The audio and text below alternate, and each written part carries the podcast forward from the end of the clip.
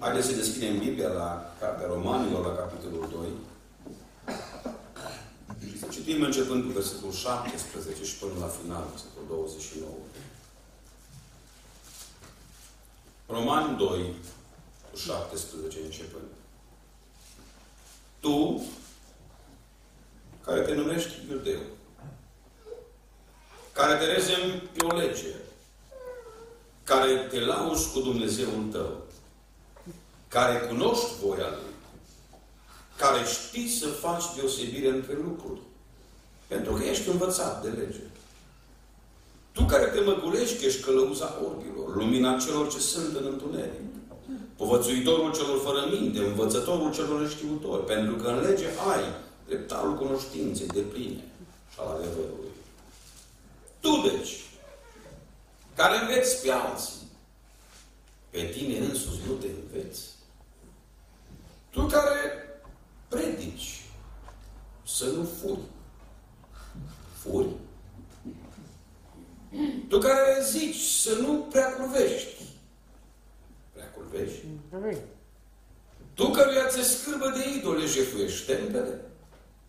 Tu care te fălești cu legea de cinstești pe Dumnezeu prin călcarea acestei legi. Că din pricina voastră este golit numele Lui Dumnezeu între neamuri, după cum este scris. Tăierea împrejur negreșit este de folos dacă împlinești legea, dar dacă tu calci legea, tăierea ta împrejur ajunge netăiere împrejur. Dacă descel netăiat împrejur păzește poruncile legii, netăierea lui împrejur nu îi se va socotia ca o tăiere împrejur? Cel netăiat împrejur din naștere care împlinește legea, nu te va osândi el pe tine care o cauți, măcar că ai slova legii și tăierea împrejur. Iudeu nu este acela care îți arată pe din afară că este iudeu. Și tăierea împrejur nu este aceea care este pe din afară, în carne. Și iudeu este acela care este iudeu înăuntru. Și tăierea împrejur este aceea a inimii, în duh, nu în slovă. Un astfel de iudeu își scoate lauda nu de la oameni, ci de la Dumnezeu. Amin. Noi vii să ocupați.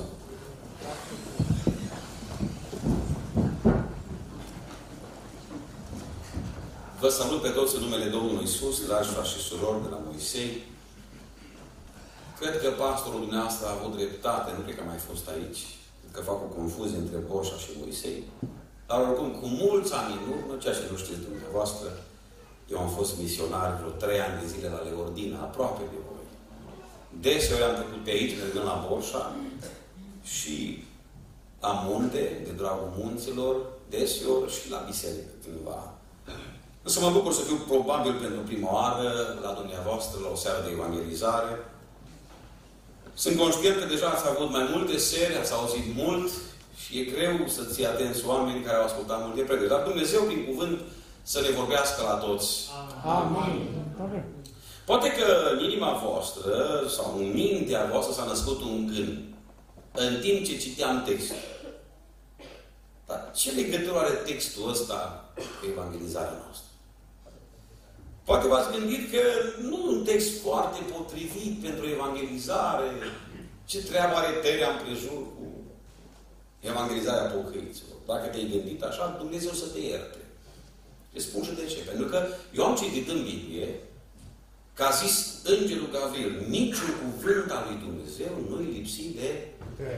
Credeți asta? Amin. Sau trebuie neapărat să predicăm numai din pilda Fiului Risipitor.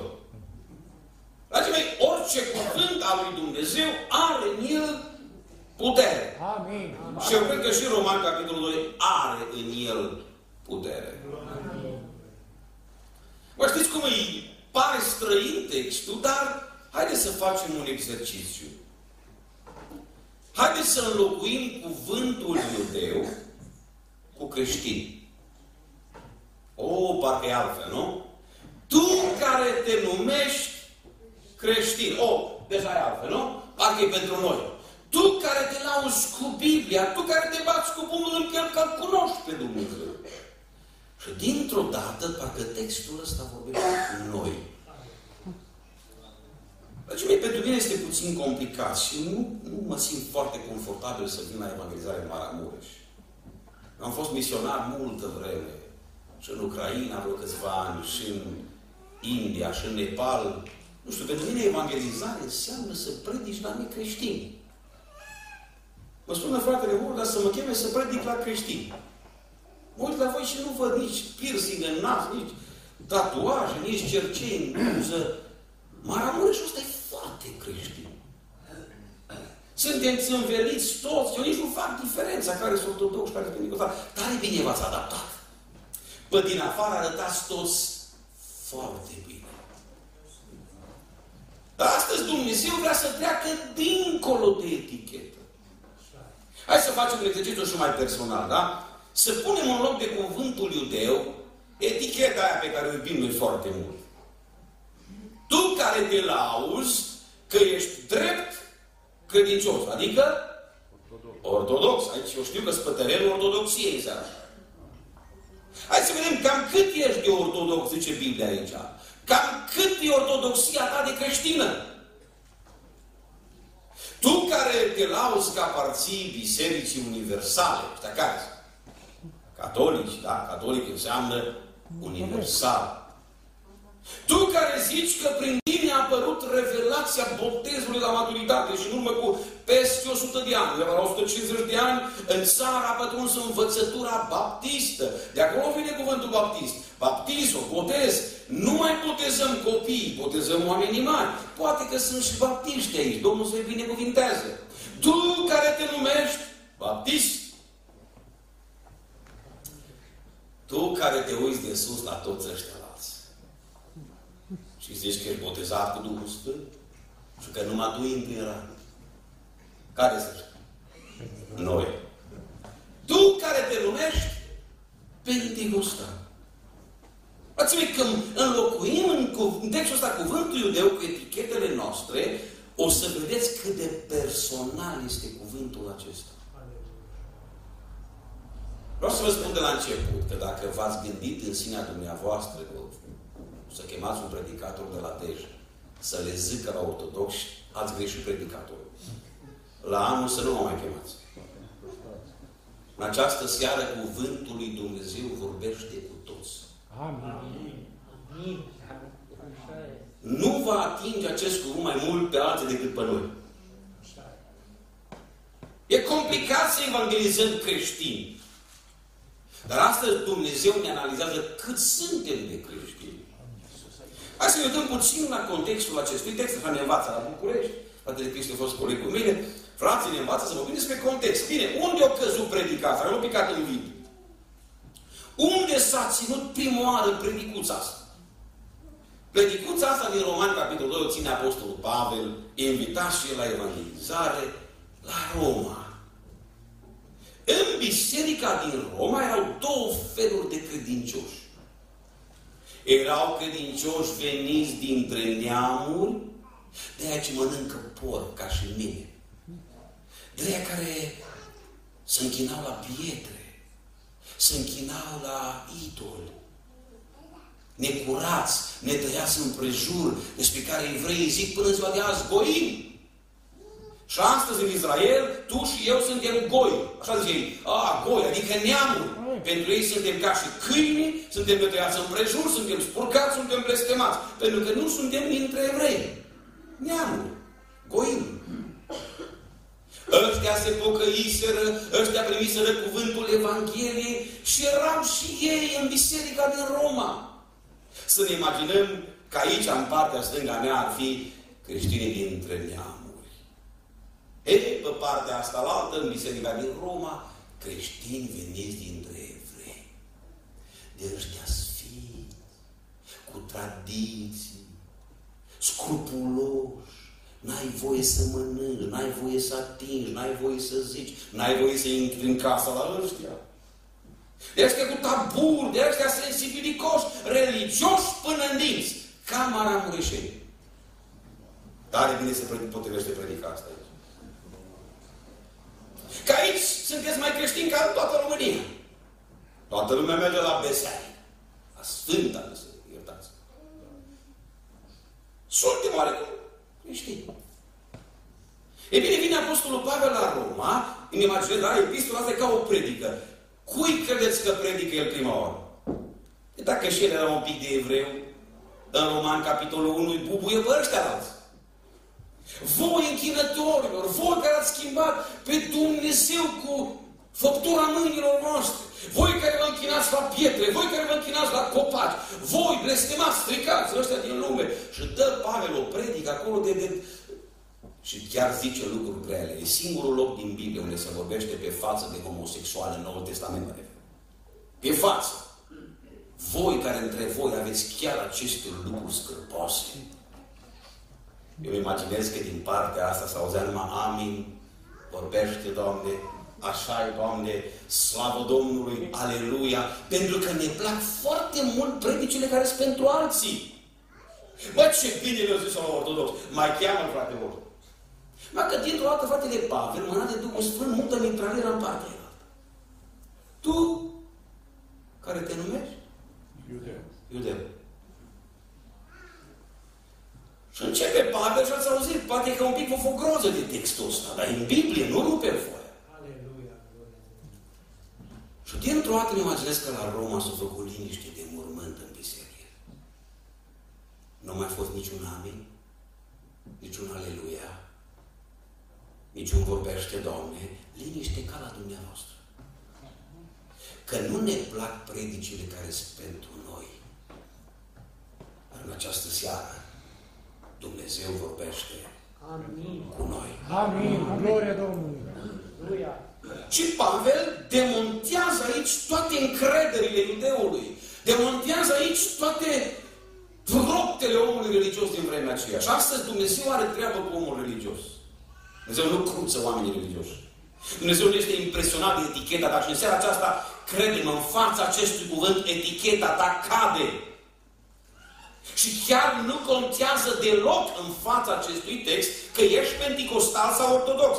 Vreau să văd în lumina textului cât ești de creștin. Și te rog să-ți răspunzi ție, nu mie, înaintea celui care judecă vii și morții și care este prezent aici. Binecuvântat să fie numele Lui în veci. Vreau să plecăm de la o premisă pe care vreau să o urmărim. Dar fac o afirmație generală, un fir roșu. Mi se pare mie, cred, uitându-mă în Roman, capitolul doi, că evreul din veacul întâi seamănă extrem de bine cu creștinul veacului douăzeci și unu. Da? Hai să urmărim asta, repet. Cred că suntem ca niște frați gemeni. Evreul de atunci și creștinul de azi. Hai să vedem. În primul rând, Apostolul Pavel se referă la originea acestor oameni. Tu care zici că ești iudeu, că aparții din punct de vedere biologic unei familii sfinte. Tu care faci parte din familia lui Avram, se traduce această introducere. Prima mare încredere, oricărui evreu era originea nobilă. Se băteau cu pumnul în piept că ei aparțin familiei lui Avram. Dacă ei fi întrebat la biserică pe cei din dreapta, ți-ar fi spus, frate, stai puțin, eu nu sunt oricine. În familia mea au fost Avram, Ilie, Moise, Sfântul Cutare, străbunicul meu, bunicul bunicului meu, au fost profeți. O, cât sfinți erau neamul ăsta. Mă, când te uiți în textul ăsta, nu prea semănau cu străbunicii. Foarte mare încredere în originea nobilă. Noi suntem fii ai lui Avram. Știți că cu această mândrie națională, sau cu această mândrie etnică, cu această superioritate etnică, dacă vreți, s-a întâlnit și Hristos. Într-o prejurare, acum citez, nu citesc, timpul înaintat, în Ioan, capitolul opt, Iisus ține o predică. O predică celebră, scrisă chiar în închisoarea de la Sighet pe pereți. Veți cunoaște adevărul și adevărul va face slobul sau liber. O primi predica? Nu! Una din cele mai frumoase predici ale Domnului Iisus Hristos, ca un fel de uh, zicală perenă pe care o folosesc mulți gânditori astăzi. Uh, se pare că i-a deranjat. Și o zis ăștia, s-au umflat un pic mândria aia de evrei în el. Stai, Domnule, stai. Tu, tu cu cine crezi că stai de vorbă? Tinere predicator, tu, tu cine crezi că suntem noi? Noi suntem fiii lui Avram. Mă soară-ți cuvintele, nu suntem oricine. Cum poți să predici așa ceva? Noi n-am fost robi nimănui. Adică termină cu predicile astea. Noi suntem fiii lui Avram. Se mie, cred că asta e cea mai dură predicare de Iisus. Ma și predica asta e un pic dură. Și mulți îmi zic, frate, ești un pic cam dur. Dar să știți că nu mă mustră conștiința. Că Iisus a fost mai dur decât mine. Iisus întotdeauna a spus adevărul. Amin.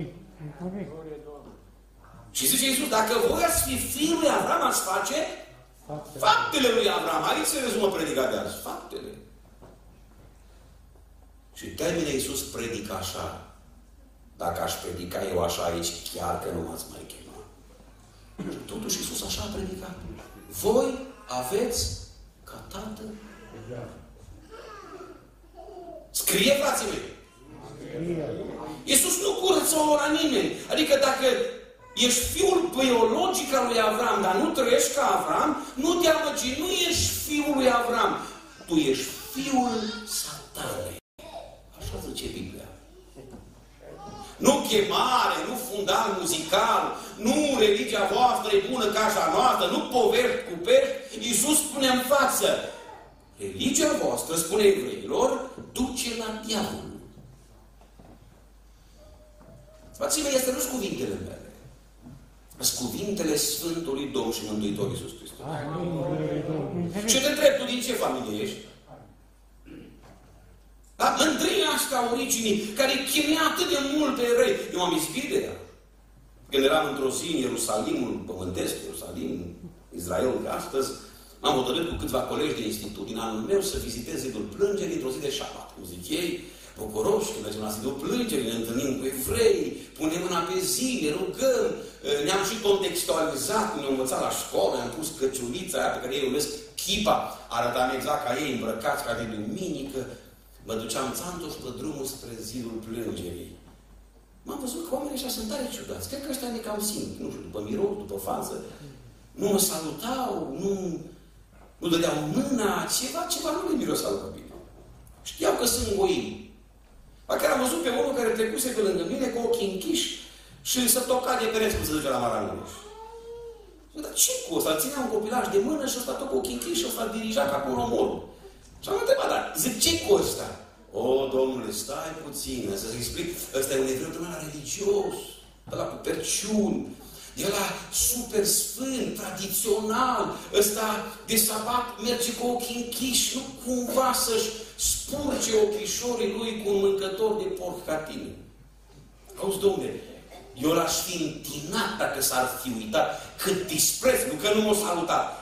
Nici măcar nu s-a uitat la un goin, la un spurcat. Și mine. Dom'le, câtă superioritate! Câtă mândrie! Originea, dom'le, suntem fiul lui Avram, nu ca ăștia! Pentru că să știți că mi-a părut rău că m-am identificat atât de mult cu ei. Că în, în sâmbătă aceea, sau ce era vineri seara, când începea șabatul, exact undeva la mijloc, mergând, am căzut într-o bătaie dintre evrei și arabi. Au ieșit ăștia cu rângi, cu boche și au început măcelul, armata, poliția și eu cu Florin Pop de la Sigher m-am uitat la el zic, măi, ce facem? Mai stăm? Avem căciulițele astea în cap, o căpătăm pentru Moise, ce facem? M-am uitat la el zic, măi, nu se plătește. O luăm pentru lege, pentru Hristos n-am căpătat o palmă în viața mea. Să mă bată ăștia pentru Moise, am luat căciulița, am trântit-o în buzunar și am fugit în moțul în picioare. Zic, auzi, nu-i plătit. Nu merită, hai să mergem. Dar vă întreb, dragii mei, mi se pare că asta este și problema românului de astăzi? Nu, asta este cea mai mare minciună pe care o auzim la televizor și în altarele bisericilor. România este o țară creștină. Suntem un neam creștin. De că l-au călcat Sfântul Andrei pe pământul Dobrogei, s-o sfinți glia cu toate generațiile. Nu există o minciună mai mare, oameni buni. România nu este o țară creștină. Și vă dau o demonstrație sociologică. La referendumul pentru familie, în urmă cu trei sau patru ani, s-a văzut cât suntem de creștini. Mai puțin de o treime, cred că au fost la vot. România nu este o țară creștină, oameni buni. Nimeni nu se naște creștin. În familia lui Dumnezeu ne învață Biblia, ne învață Hristos. Se intră printr-o altă naștere. O naștere spirituală. N-ai cum să te naști creștin. Este imposibil. Însuși Domnul Iisus Hristos vorbește cu un preot.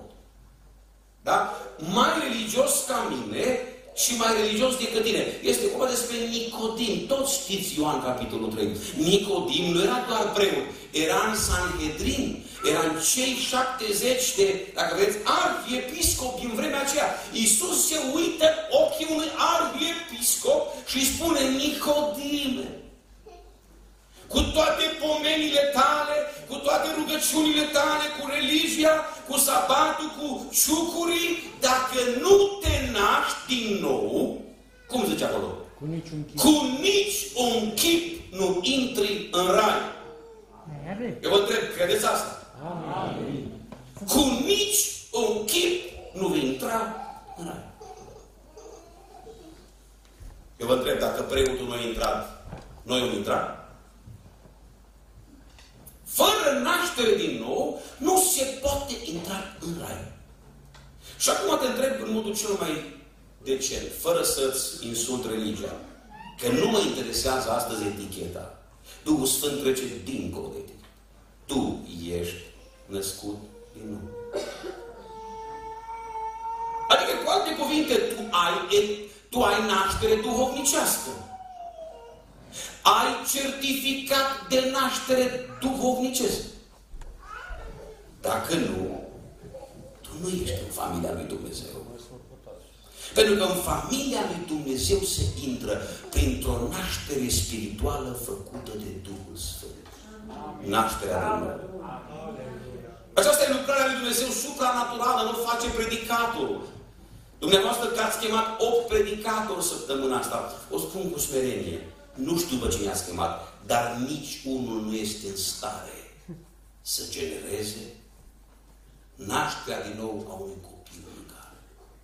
Pentru că lucrarea aceasta a fost dată de Dumnezeu, reprezentantului lui pe pământ, Duhul Sfânt. Glorie Domnului! Glorie Domnului.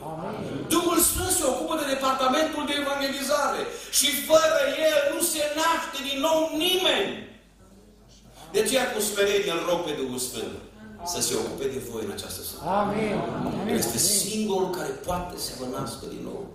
Este singurul care poate semna pe certificatul de naștere duhovnicesc. Este singurul care poate transforma o inimă. Rog pe Dumnezeu că în această sală frumoasă, la Moisei, să o transforme Dumnezeu într-o maternitate duhovnicească. Amin. Să știți că nu mă refer doar la ortodoxi. Avem printre noi atâția copii de penticostali. Ne-a născut din nou. Vorbește noi. Amin. Pentru ei mă rog întâi. Amin. Ei cântă pe ei, se împiedică de cabluri. Pozează bine. Spunea cineva, cei mai mari actori nu sunt apolicul, deci copii de la biserică, de la noi. Pacea Domnului, tot. Dar nu știu ce e în viața lui. Mă rog ca Dumnezeu să se ocupe de ei. Amin. Ești născut din nou. Dacă nu, nu ești mântuit. Poți să fii botezat la penticostal. Dacă nu ești născut din nou, nu aparține lui Dumnezeu. Și mă rog ca Dumnezeu să-ți clarifice în inima ta lucrul acesta. Astăzi m-am întâlnit cu un om în vârstă, crescut de mic în biserica penticostală. Și a spus în față, Domnule, nici nu i-am spus, frate, nu cred că ești născut din nou. De o viață în biserica asta. Dumnezeu să se îndure de noi. Amin. Nu vă uitați la origine. Ai nevoie de o naștere din Dumnezeu, de o renaștere, de o transformare. Știți că și eu am fost așa? Unii oameni mă judecă că sunt deschiși și spun la amor, da, până la douăzeci de ani am cântat în cor, în fanfară, în orchestră, în corul bărbătesc, în toate grupurile posibile.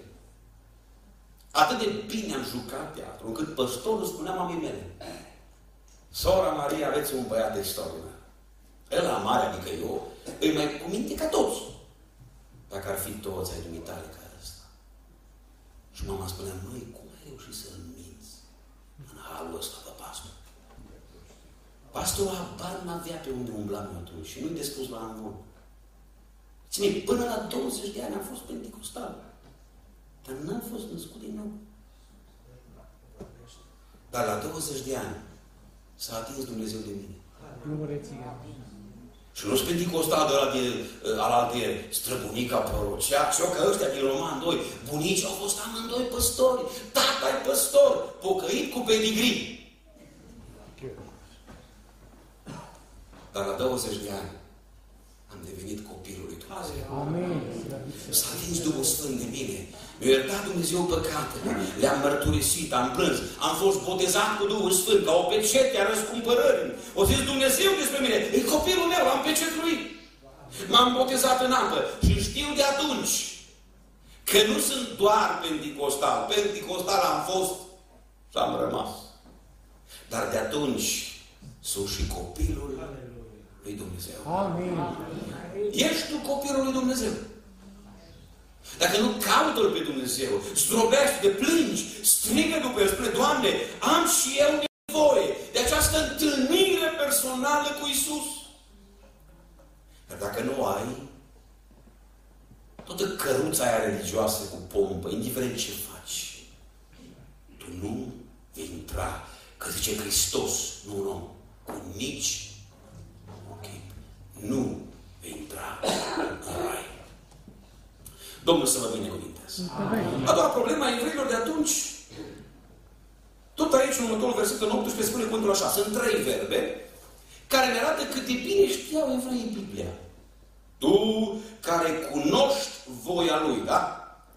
Tu care știi, al doilea verb, să faci deosebire între lucruri, al treilea verb, pentru că ești învățat.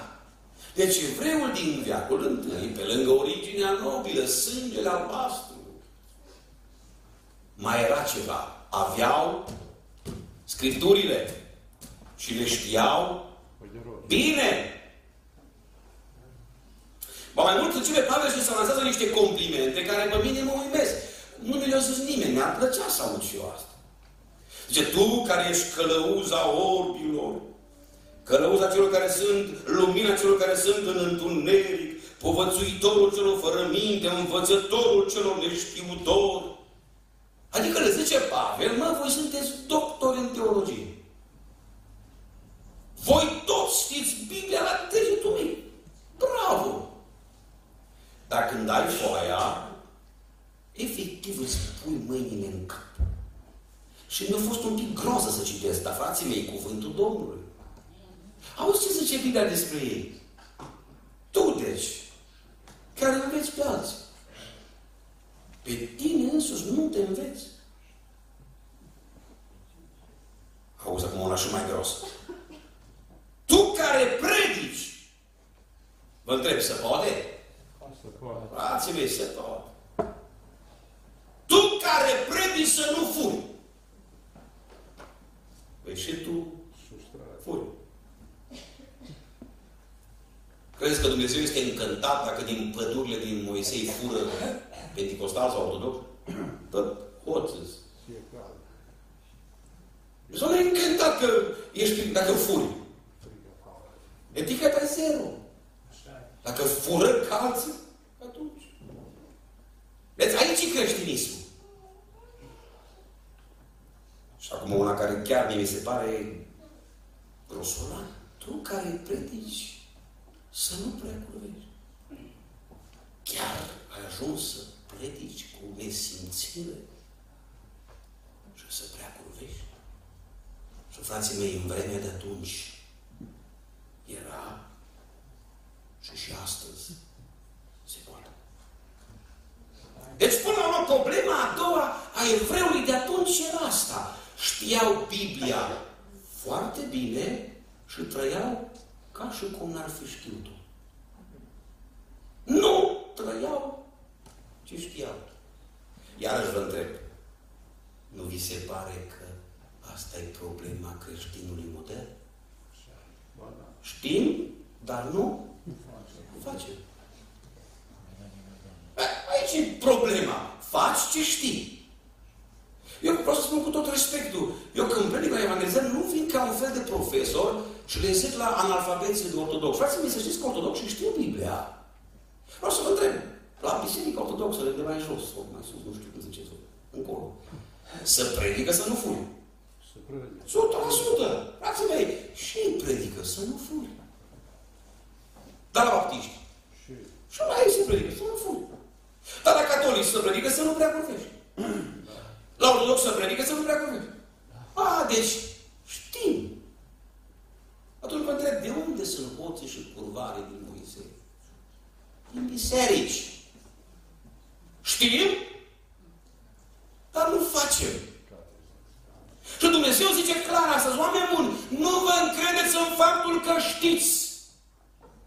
Mântuiți vor fi cei ce fac. Este cineva care nu știe că furtul și preacurvia e păcat? Eu nu cred. Toți știți. Eu n-am venit să vă învăț nimic nou. Că știți, oameni buni, și cu respect o spun, cunoașteți. Dragii mei, nici o generație n-a cunoscut Biblia ca noi.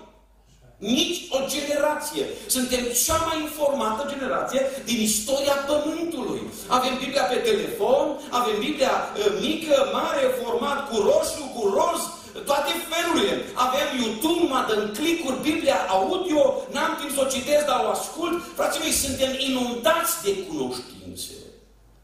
Dar vă trebuie să pare că moralitatea nu ne crește? Nu, asta e problema, nu. Și Hristos vine să te învețe, tu care te numești cum vrei tu. Chiar nu mă interesează în seara asta. Tu faci ceea ce știi. Sau trăiești în păcat. Dacă încă trăiești în păcat, dacă încă furi, dacă încă preacurvești, degeaba ai o Biblie acasă. Dumnezeu să ne trezească în aceasta. Nu e un mesaj ușor, nu e un mesaj de chemare. Dar te întreabă Dumnezeu dincolo de, de bruma aia de religiozitate. Ce este în inima ta? Cum îți este viața? Dragi credincioși, Dumnezeu nu ne-a dat Biblia asta să fim mai informați. Să fim mai deștepți. Biserica nu e școală teologică. Am transformat biserica într-o școală, să spunem lucruri interesante, să ne educăm congregația, cartea asta. Nu ne-a fost dată să fim informați. Cartea asta ne-a fost dată să fim transformați. Amin. Dacă nu te-o transformat, degeaba te-o informat. Vedeți că m-am pocăit și eram copil. Citeam Biblia nu ca să predic din ea, nu ca să scot predici. Citeam Biblia și plângeam. Știam că Dumnezeu vorbește cu mine. E cartea lui Dumnezeu. E cartea care mi-a schimbat viața. Și de atunci nu mai merg la discotecă și nu mai beau și nu mai înjur. Că m-a schimbat Dumnezeu. Asta e cartea. Cartea asta trebuie să fie întrupată, trăită, mâncată. Dacă nu, e doar o carte. Ești informat, dar nu transformat. Oare te-a transformat cartea asta? Dar în religia în care e, dacă tot veni vorba de ele, te-o schimba ceva? Cum spunea cea mea, dacă nu te-o schimba religia aia douăzeci de ani, schimbă după ea. Păi de douăzeci de ani ești la fel, de treizeci, de cincizeci de ani. Și nu ești schimbat. Nu-ți pui întrebări un pic cu credința ta și cu biserica la care mergi. Te-o schimba sau nu te-o schimba?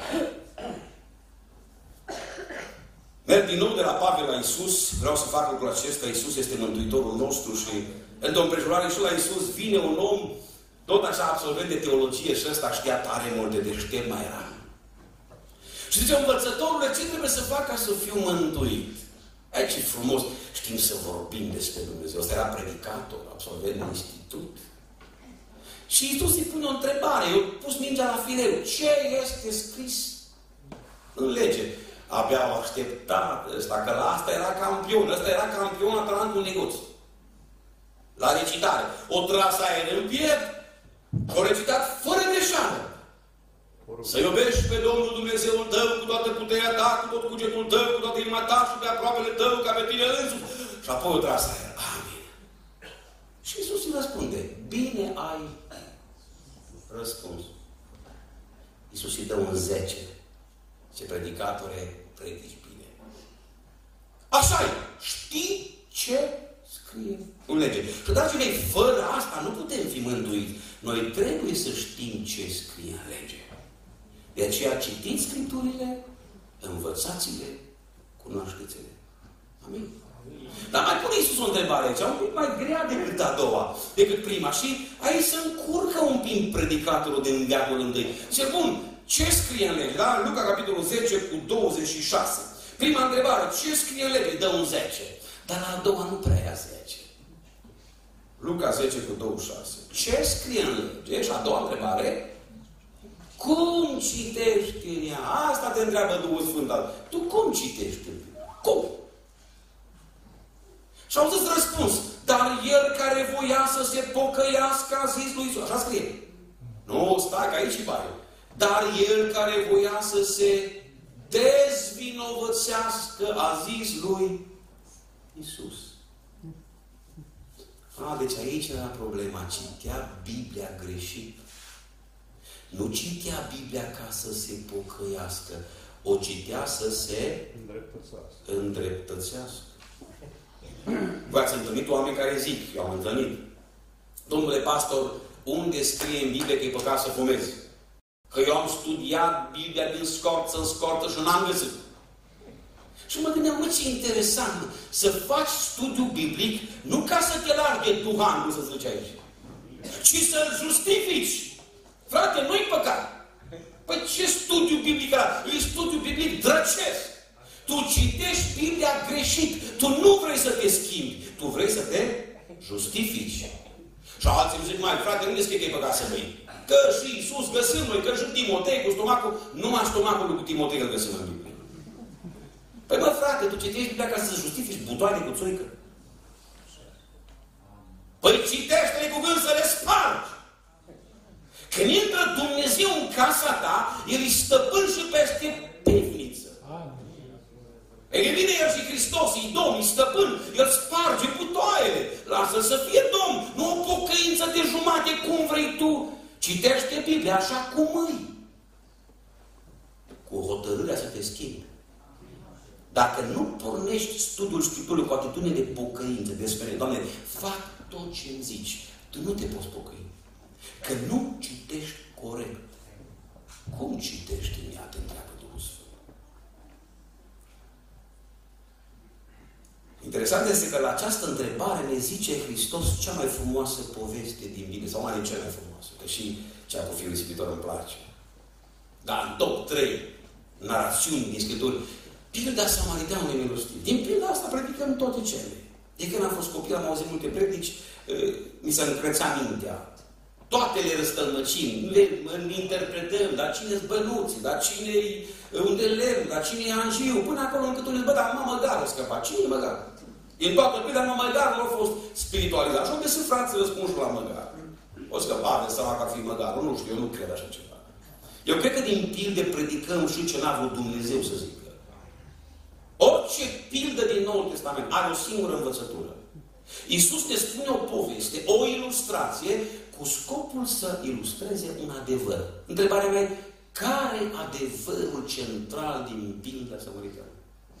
Da, să uităm de bănuți și de răstălmăciri. Biblia spune acolo la final că Domnul Iisus ne zice El ce trebuie să luăm din pildă. Auziți cum se termină povestea. Se termină exact cu ideea principală. După ce le spune pilda cu levitul, cu preotul, cu samariteanul, zice așa. Ultimul cuvânt. Care din ei și-a făcut milă pe el, a, a răspuns învățătorul legii? Adică, care din ei se pare că a făcut binele? Cel ce și-a făcut milă cu el, a răspuns învățătorul legii. Și ascultați, Luca zece, cu treizeci, cu treizeci și șapte. Auzi care e învățătura? Du-te și fă. Pentru că asta e învățătura din pildă. Și preotul, și levitul știau, dar nu făceau. Făceau. Iisus ne spune pilda asta ca să învețe creștinul fariseu al secolului douăzeci și unu. Atât. Du-te și fă. Eu aș putea închide Biblia acum. Liniștit poți să închei predica. Să plecăm mai repede acasă.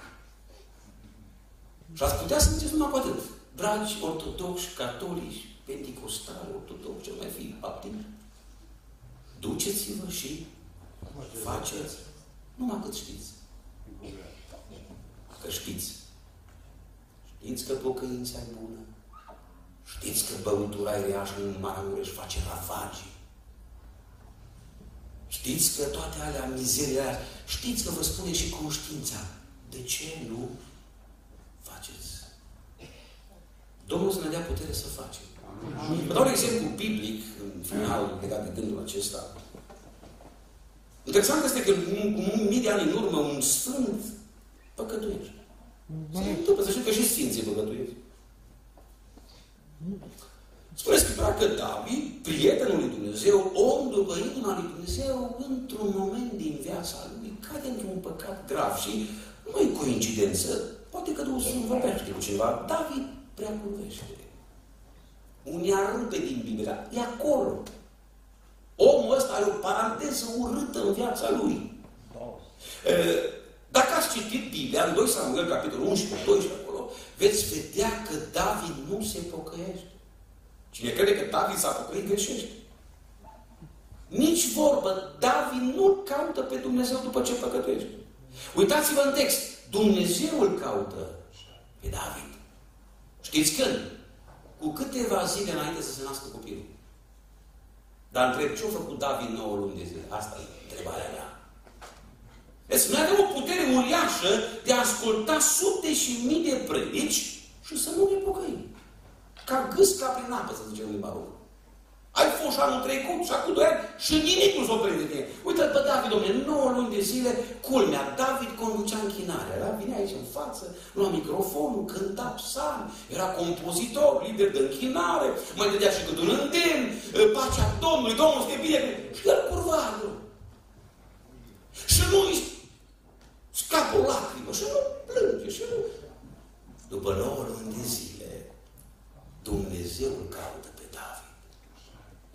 Zice Dumnezeu lui Natan, Natan, du-te că mi-e dor de prietenul meu David. S-a pierdut. De nouă luni de zile l-aștept să se întoarcă și nu se întoarce. Natane, du-te că vreau să-l salvez. Fim un Dumnezeu bun. Un Dumnezeu care te caută și pe tine. Tu nu l-ai căutat pe el, dar în seara asta Dumnezeu te caută pe tine. Îi mulțumesc Domnului pentru astfel de oameni. Fac parte dintr-o biserică în care încă mai credem în proroci. Nu știu dacă aveți proroci, dar Domnul să binecuvinteze proroci. Mie-mi place de Natan. Natan nu se teme de pastor. Nu se teme de împărat. Știi? Drept în față merge și spune cuvântul lui Dumnezeu în numele Domnului. Domnul să mai ridice cât un Natan printre noi. L-am rugat pe Dumnezeu, Doamne, când Elio ia rana, trimite-l pe Natan. Avem mare nevoie de Natan în biserică. Eram într-o biserică, s-au rugat frații o oră și un sfert, penticostali adevărați, o oră și un sfert prima rugăciune, nu știam ce se întâmplă. Prorocie după prorocie, n-am făcut niciodată, eram primul an. Și în rândul prorocilor era una mai aspră. Stăteam și două măsuram asta. Vă zic, asta a fost cea mai grea prorocie. Oare a cui o fi? Când s-o căta rugăciune, surprize, surprize, era a mea. Atât am plâns în sara, Doamne, îți mulțumesc că mai este câte un Natan, care nu se teme de infetură. Și nu spune să pocăiești. Și m-am pocăit. Domnul să-l binecuvinteze pe Natan, dacă e aici. Nu te teme. Și vine Natan spune, măi împărate, este o problemă. Stai un pic, hai să rezolvăm problema asta. E strașnică problema asta. Știi că la noi în sat îi spune el o poveste. E bogatul ăla cu casă cu două etaje. George, da, știu ăla cu multe oi, cu multe campe, cu vaci, cu iosacul mare, cum se zice pe la noi. Da, știu ăla. Știi că lângă stă un Ion. Ăla, sărăntocul ăla cu bordelul care are o casă pică pe ea, o singură oaie, o plimbă cu el și o culcă la sânul lui, cum spune bine. Da, știu și ăla. Mă, fii atent în partea, seară vine la George, omul să vine. Și nemernicul ăsta. Ia oaia lui Ion, sărac. O taie și pune o oamă în safru. Și pune întrebarea ta, împărate, ce trebuie să facem? Sare ăsta ca ars, parcă e Pepsi, o să-i capac, toc. Să dea înapoi? Patru. N-aș vrea cumva să credeți că David aici este cumva furios și zice patru, patru, că așa vor mușchii lui, cum se zice la țară, da? Limbaj de Pantelimon, cei de la București. Aici David face studiu biblic. Îi scris în Biblie că dacă fură cineva o oaie, să dea înapoi patru. Iar dacă fură un bou, să dea câți? Tot atât. patru. E, nu. David știa prea mai bine ca voi. cinci scrie, n-ați citit. David era mai bun la studiu biblic ca noi. Împărate. Natanie, scrie. Levitic atâta cu atât ca număr, scrie. Frate, scrie Biblie. Cine fură o oaie, patru. Cine fură un bou, cinci. Deci dacă e oaie, versetul, capitolul, să dea patru. Măi, ce bine predică, da. Aici David predică. Predică la Gheorghe. Că știm să predicăm când e vorba de alții. alții. Dar vine momentul adevărului. Și spune Dumnezeu, David, știi ce nu știi? Tu ești. Tu ești. Tu ești. Nu mai predica la alții, David. Despre tine-i vorba. Tu ai furat nevasta aproapelui tău. Și ai neveste. Și au avut mai multe de una în vremea aceea. Nu ți-a ajuns, David. Vezi Dumnezeu cât e de înțelept. Și David în momentul ăsta înțelege un adevăr. Că Dumnezeu are treabă cu el. Că Biblia asta nu e teorie de clasă. Că Biblia asta e pentru noi. Și David primește cuvântul și se pocăiește. Și cade în genunchi. Și zice, am păcătuit împotriva Domnului. Patru cuvinte. Și în această verset, în doi Samuel doisprezece, cu treisprezece, se spune, Domnul îți iartă păcatul, nu vei muri. Nu știu, parcă penticostalul de mine un pic legalist, așa crescut mai... Parcă nu-mi place versetul ăsta. doi Samuel doisprezece cu treisprezece. Cum, Doamne, așa ușor ies lucrurile. Patru cuvinte. Am păcătuit împotriva Domnului. Și l-ați zis, Domnul ți-a păcătat. Ce vreau să spun? Nu vreau să spun că ies, ne-a păcătuit, păcătuiți că Domnul iartă. Nu. Acolo apare un dar. Dar pentru că ai făcut pe dușman să înjure pe Dumnezeu. Ați vor muri și ține patru. Copilul tău va muri. Și a murit încă trei după aceea. Dar ce vrei? Știți ce înțeleg din versetul ăsta? Că rugăciunea asta are mare putere. Rugăciunea pocăinței șterge orice păcat. Patru cuvinte. Tu ai făcut rugăciunea asta vreodată. Din toată inima ta. Pe David Dumnezeu l-a așteptat nouă luni de zile. Sunt aici persoane pe care Dumnezeu le așteaptă de zeci de ani. Chiar dacă vei uita toată predica mea, te rog frumos să nu uiți ceva. Doar cuvântul ăsta.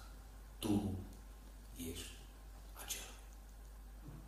Ai ascultat prea multe predici zicând că e pentru...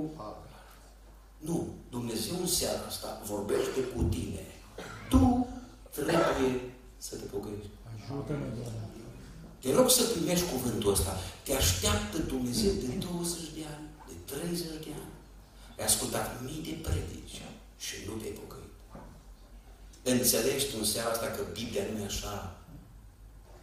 Apropo, ci Biblia este cuvântul lui Dumnezeu pentru tine. Amin. Tu care ai ascultat mii de predici și nu te-ai pocăit. Tu ești acela. Dumnezeu te cheamă să te pocăiești. Fă rugăciunea asta. Și vedea ce putere are Dumnezeu să ierte. Chiar dacă spun, parcă un pic mă râcrie, că Dumnezeu parcă iartă ușor și...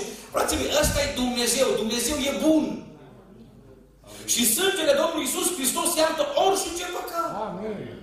El iartă avortul, iartă crima, iartă minciuna, iartă preacurvia, iartă răutatea, iartă orice.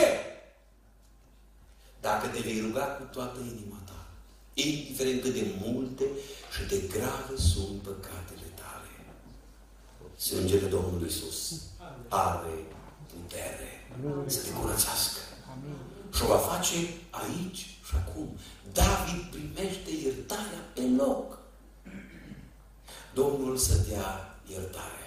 Amin. Domnul să curățească. Amin. Și Domnul să trezească conștiința. Nu uita, tu ești acela. Cu tine vorbește Dumnezeu în mod personal în seara asta. Amin. Un ultim gând, pentru că mai am ceva de spus. Încerc să nu depășesc o oră după de câte ori predic. Încerc și de data asta.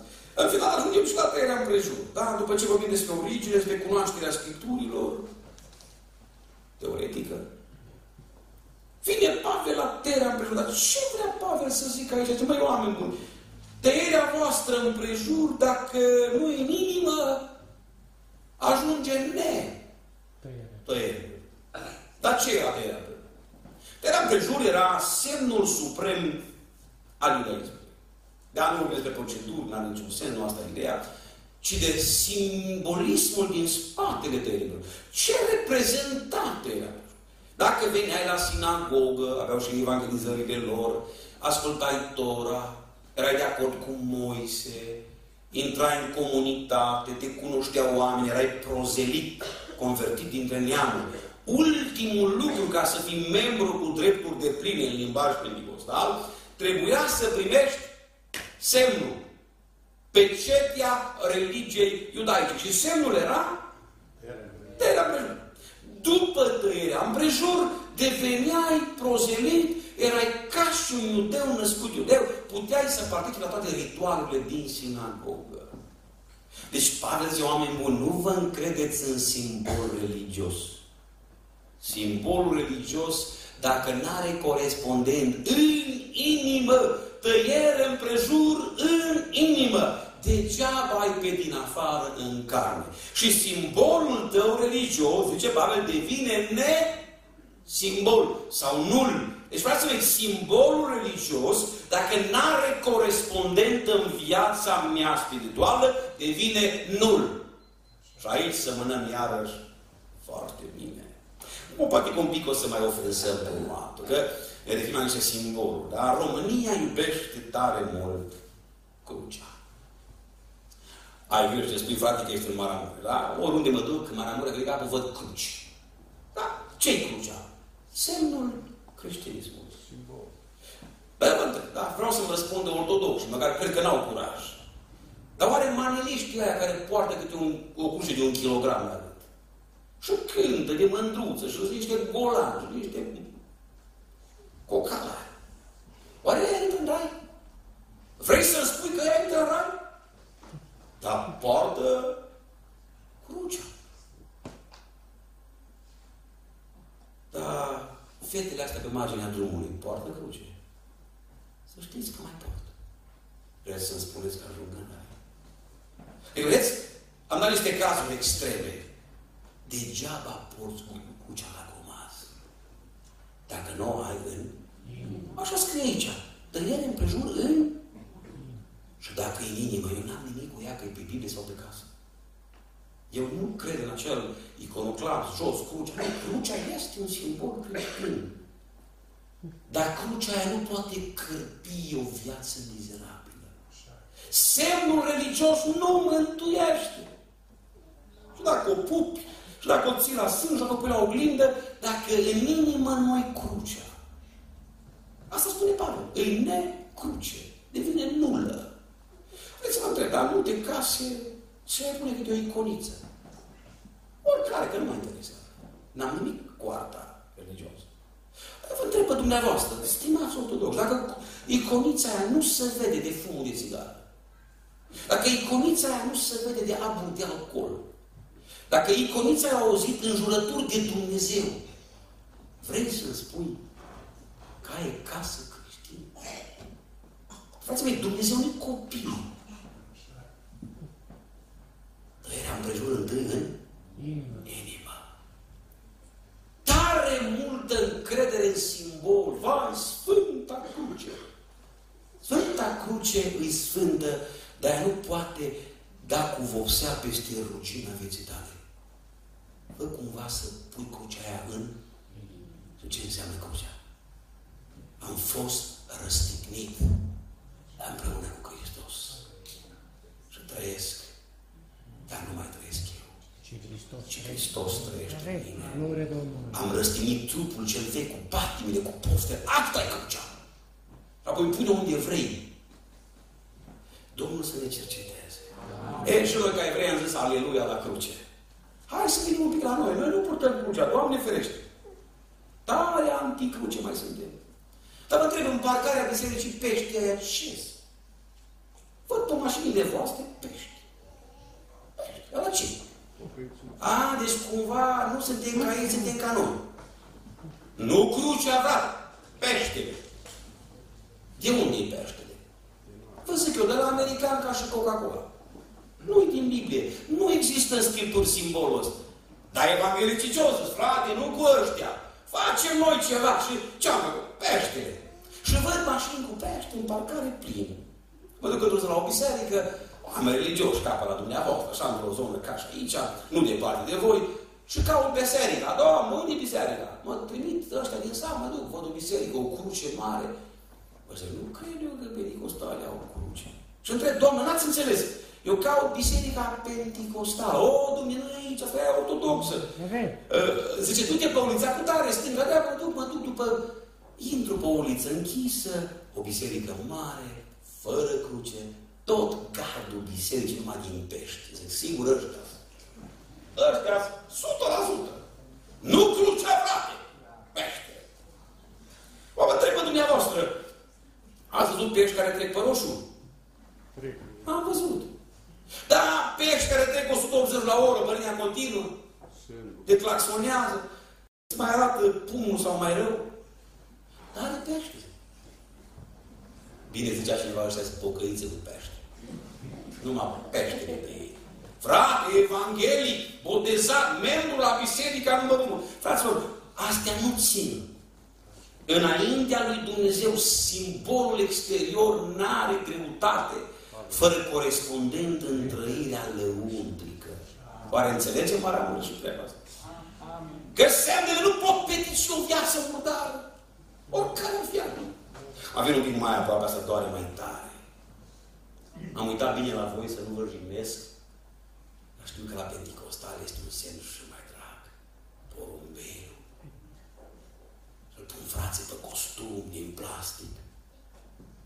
Și am văzut că îl pictează unii în biserici. Aici în față, porumbelul e iconița Pentecostalilor. Duhul Sfânt, frate. Eu vă întreb, la Moisei, porumbelul ăsta, dă din aripi. De pe aripile lui curg un de lemn de vindecare. Vorbeți în alte limbi. Aveți proroci. Frații mei, asta e pentecostalismul? Ne rezumăm o pictură? M-aș bucura să cred că nu vă cunosc în prima oară. Că Duhul Sfânt este iubit. Amin! Că lucrarea Lui este acceptată. Că dacă nu mergem pe același drum ca ceilalți. Zicea o femeie naivă, la într-un sat, nostru recent, vinea la niște frați, de-a ei tot pentecostală, zicea, băi, zice, ciudat, zice, așa cum merem, zice, în rai n-ajungem. În iad nu-i loc de ăștia roați. Ce-a fi de noi? Săraca femeie, se îngrijora. Eu cred că în iad nu-i loc de tăți pentecostali. Aceea dacă nu ne bucăim, indiferent de etichetă,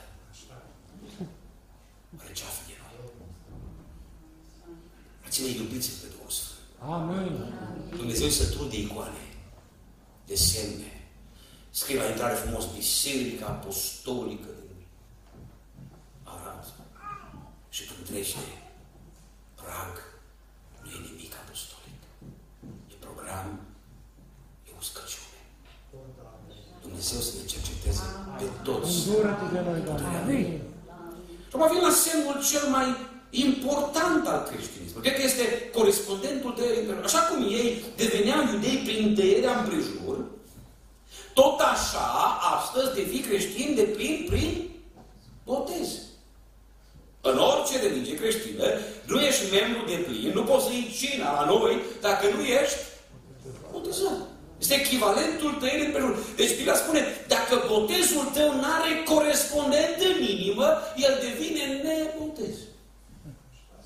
Și acum o întrebare grea pe care am pus-o în multe biserici și ne este cam greu să răspundem. Noi suntem convinși că botezul copiilor mici nu este valabil, pentru că nu este făcut în urma credinței și al pocăinței. Dar vă întreb, la douăzeci de ani poate fi un botez nul? Da, frații mei! Hai să spunem, da! Dacă nu se pocăia, dacă nu are credință, dacă se botează pentru nunta din august, nu-i botez autentic. În niciună, în păcăleală, vrea o fată din biserică sau un băiat. Și o să o scălda și el. Frații mei, botezurile de felul acesta sunt nule. Pentru că botezul trebuie să fie întâi acolo. Zice cuvântul acolo, icoana aceasta, vezi că și pocăiți icoane. Întâi pentru capitolul doi. Icoana aceasta închipuitoare că mântuiești de acum pe voi și anume botezul. Care botezul? Care nu este o spălare de întinăciune trupești, ci mărturia unui cuget. Deci care botez mântuiește? Ăla care mărturisește. Atenție! Nu orice botez mântuiește. România nu duce lipsă de botezuri, frații mei. Dacă veți merge la închisoare, la gheră, ați botezați toți. Unii la șase săptămâni, alții la douăzeci de ani. Dacă merge în parlament, toți corupția aia botezați. România nu duce lipsă de botez. Dar zice cuvântul aici, botezul mântuiește care mărturisește, da? Deci dacă nu mărturisește nimic, nu mântuiește. Dacă mărturisește un cuget curat, spălat de Hristos, prin sângele Lui, prin pocăință, prin credință, botezul care mărturisește, acela mântuiește. Așa trebuie să înțelegem cuvântul lui Dumnezeu. Domnul să ne binecuvinte. Amin. Vreau să închei pentru că timpul a trecut. Auziți cum începe textul. Tu care te lauzi cu Dumnezeul tău. Mulți și atunci și acum se laudă cu Dumnezeu. Se laudă ei cu Dumnezeu. Și auziți cum se termină textul citit, da? Cum începe și cum se termină. Altă categorie. Ultimul verset douăzeci și nouă. Un astfel de iudeu scoate lauda nu de la oameni, ci de la Dumnezeu. Ăștia sunt alții. Cu ăștia se laudă Dumnezeu. De care ești? Din ăla care te lauzi tu cu Dumnezeu, sunt creștini, mă numesc cu numele Lui Hristos, asta înseamnă creștin, sau se laudă Dumnezeu cu tine. Dragii mei, vă las cu gândul acesta. Indiferent de ce etichete portați, trăiți în așa fel încât într-o zi Dumnezeu să se laude cu voi. Amin. Ăștia vor intra în Rai. Glorie ție. Iudeu nu e acela care se arată pe din afară. Creștinism pe din afară e zero. Creștin e acela care este creștin înăuntru. Când eram mai tânăr, cântam și eu ca fratele Cristi. Făcea o cântare pe care cântam cu un grup de băieți în urmă cu douăzeci de ani. Doamne, vreau să fiu creștin în inima mea. Asta vă doresc. Amin. Creștini din toată inima. Să vă binecuvânteze Dumnezeu. El se uită la, nu la originea ta, ci la certificatul de naștere duhovnicesc. Cu ăsta intri în cer. Ăsta e semnul Fiului Omului. Și el nu are mai intra acolo. Dumnezeu te va verifica după cât ai făcut din cât ai știut. Dar în al doilea rând.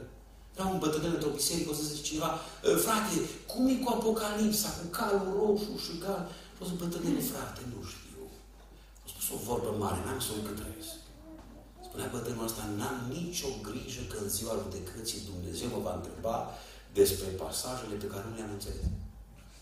Dar zicea el, tremur la gândul că într-o zi Dumnezeu mă va întreba de pasajele pe care le-am înțeles și nu le-am trăit. Du-te și fă. Asta e predica mea. Și nu te crede în simboluri. Nu peticii. E ca și cum ai purta verighetă și ți-ai ieșit la soție. Ce-i verighetă? Semnul iubirii. Semnul căsătoriei. Dar ce rost are verigheta când e la ușală? Păi, e bătaie, e caricatură, e circ. E un semn. Verigheta nu locuiește dragostea. Verigheta reprezintă dragostea. Dacă te-o bați, v-aș bagi la păcănele, o înșeli, verigheta e exact cum arată. Un mare zero. E, câți creștini arată verigheta. Doamne, sunt creștini, sunt botezați, sunt membru la verighete.